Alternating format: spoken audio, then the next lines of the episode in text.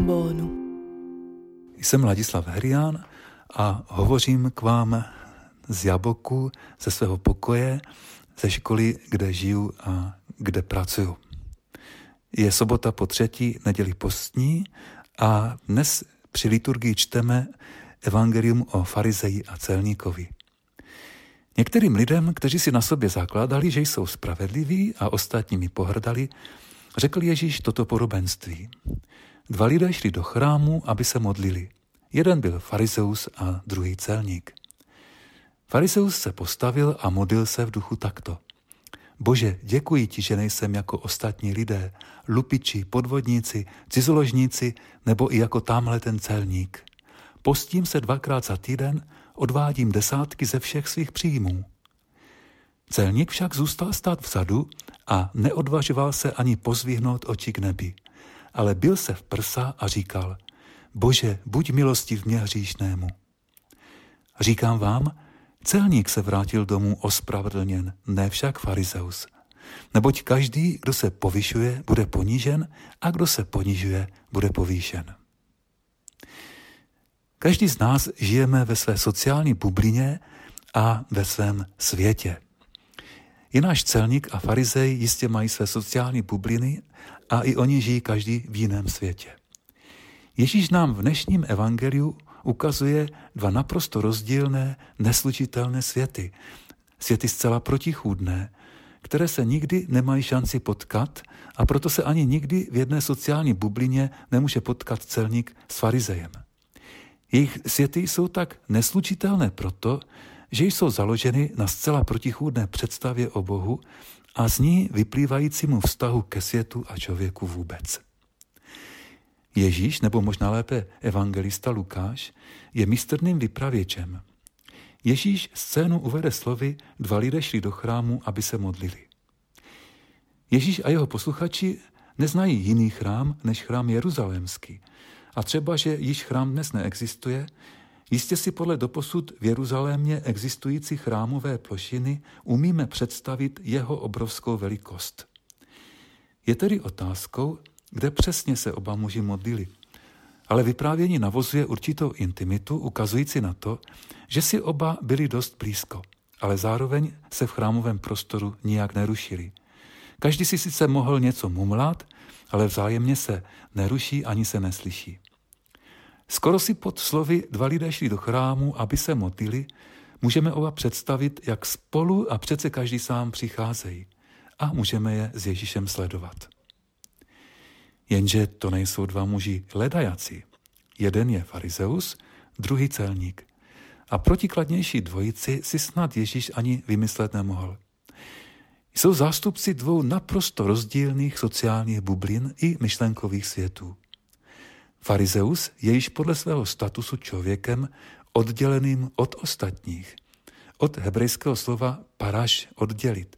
Jsou perušim, tedy oddělení, z čehož vzniklo řecké slovo farizajos, tedy naše farizej.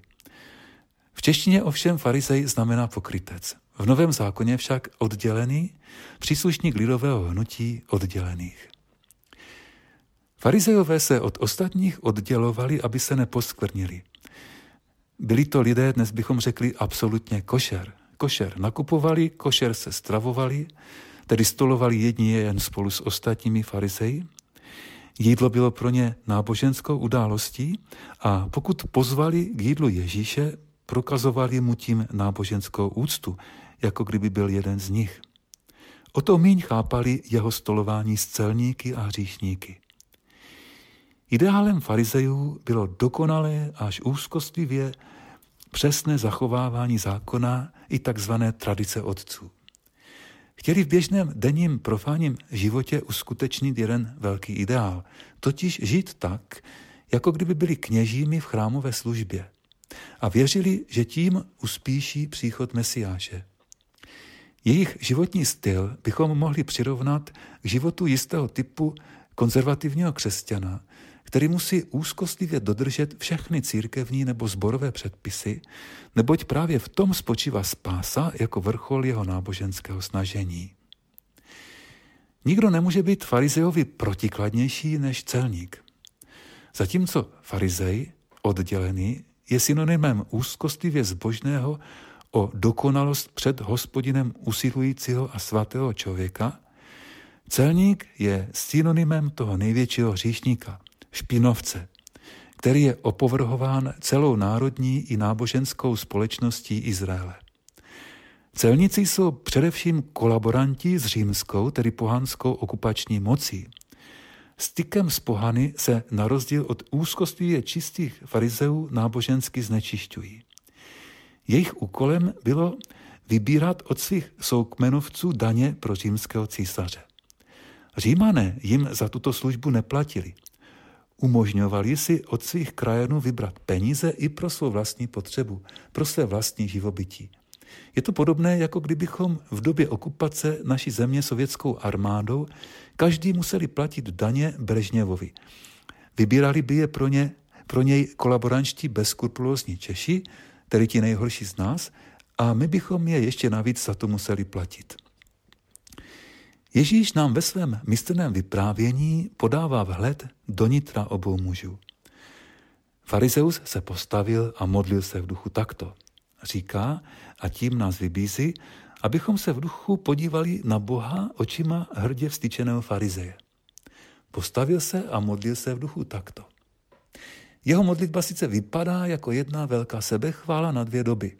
Za prvé, Bože, děkuji ti, že nejsem jako ostatní lidé, lupiči, podvodníci, cizoložníci nebo i jako tamhle ten celník.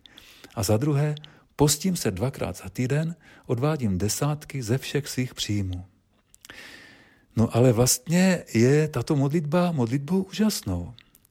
Opravdu, farizej se může vykázat tím, že je opravdu dokonalý farizej, tedy opravdu Bohu sloužící oddělený člověk. Vlastně jakýsi laický řeholník, jakoby člen 3. řádu, řekli bychom, který je opravdu morálně na úrovni a s hrdostí se tak Hospodinu, kterého jistě velmi miluje, může prezentovat jako dokonalý člověk. Podívej se, pane, kolik hřiven jsem vyzískal, se mi chce říct. Jeho morální kvalita je vidět i z toho, jak žije. Je to člověk velmi horlivý, neboť má-li se člověk postit jedno za týden, on se přece postí 2krát. Třeba nejenom v pátek, ale navíc i ve středu. A má-li se odevzdávat 10 jenom z určitých plodin, on jej odevzdává ze všeho. Je to vlastně nádherný a příkladný člověk. On je opravdu někdo úplně jiný, než tamhle ten celník. Tamhle ten celník je tak přesným protikladem farizeje, že je zřejmé, že si Ježíš tento příběh vymyslel a vypráví ho proto, aby sdělil něco opravdu velmi důležitého. Zatímco farizej stojí vpředu a vzpříma, má se čím vykázat a má být nač hrdý, celník zůstal stát vzadu a neodvažoval se ani pozvihnout oči k nebi, ale bil se v prsa. Ježíš chce, abychom se nyní na Boha podívali spolu s ubohým celníkem. Jak říká, Bože, buď milostiv mě hříšnému. Celník se opravdu nemá před Bohem čím prokázat. Leda svým životem, ze kterého zřejmě již není úniku. On ho musí takto dožít až do konce. On nemá kam utéci. On musí přece tu rodinu nějak uživit. A jeho pověst už je stejně dávno zničena. Nemůže utéci třeba do Sýrie. To by bylo přece ještě horší. No a stejně i tam jsou Římani. Jediné, co si i přes toto všechno uchoval, nebo v tom všem uchoval, je úcta k Hospodinu. Celník je mi upřímně řečeno velmi sympatický, protože mám pocit, že se můj život v mnohém tomu jeho podobá. Ani náhodou nejsem tím knězem a řeholníkem, kterým bych měl být. Ani náhodou nejsem schopen plnit to, co bych plnit měl. A když toho nejsem schopen, kam mám jít? Není přece kam jít. A nyní se nabízí otázka. Uctívají ti dva stejného Boha? Jaký je Bůh, ke kterému se modlí farizej, a jaký je ten celníkův? Farizejův Bůh je Bohem zásluh a odměn. Celníkův Bůh je přijetím, milosrdenstvím a pochopením. Jsou to dva zcela protikladné světy, protože Bůh milosrdenství nemůže být zároveň Bohem zásluh a odměn. Ježíšovým Bohem je spíše Bůh celníkův. Aspoň se mi zdá. Celník totiž v Ježíšových očích odchází ospravedlněn a nikoli farizeus. Celník má potřebu chodit do chrámu proto, aby zde zažil boží odpuštění. To synonymum božího milosrdenství.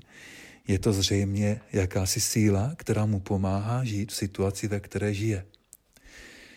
Naopak farizej zde chodí možná ne před Boha, ale před svou karikaturu Boha a chodí se sem před ostatními vytahovat, jak je dobrý, a taky před Bohem. Je zde vidět, že to, jakého Boha uctíváme, jakou představu o něm máme, to pak utváří způsob, jakým pozorujeme a hodnotíme se okolí. Je zde na jedné straně vidět Bůh farizeův, který svého ctitele vede k soudu nad druhými, a Bůh Ježíšův, který jej vede k milosrdenství a pochopení situace druhého člověka. Od této naší představy Boha se ale utváří i podoba církve, kterou chceme vytvářet. Člověku přijde na mysl, komu vlastně Ježíš ten příběh říká, když v jeho úvodu čteme tato slova. Některým lidem, kteří si na sobě zakládali, že jsou spravedliví a ostatními pohrdali, řekl Ježíš toto podobenství. Všechny příběhy mají svůj kontext, v evangeliu mezi sebou souvisí. V evangeliu tomu vyprávění o farizeu a celníkovi předchází epizoda o chudé vdově, která se svou neoblomností dovolala práva u neochotného soudce. A Ježíš tu situaci komentuje. Což teprve Bůh, nezjedná on právo svým vyvoleným, kteří k němu dnem i noci volají, těm svým chudým? Jako bychom si měli vštípit, že nevadí, jsme-li chudí, nedokonalí a třeba uvězněni v různých okolnostech našich životů. A že nevadí, že se nemáme čím vykázat. Neboť právě toto je způsob, jak pochopit, že jsme milováni třeba i navzdory nám samým. Ježíšův Bůh jistě miluje i farizeje. Jistě i jeho spasí. Vždyť on je to vlastně chudák. Ale jen celník odešel ospravedlněn, neboť zažil, že je milován. Já jsem vlastně šťastný, že mohu žít ve světě milovaných dětí božích. A že v mé sociální bublině je jich takových plno. Byť zdaleka ne všichni jsou explicitně praktikujícími křesťany. Podcast U ambonu pro vás připravuje Fortna.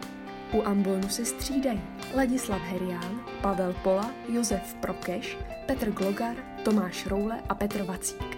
Slovo pro každý den najdete na www.fortna.eu, na www.prakjezu.cz a v podcastových aplikacích.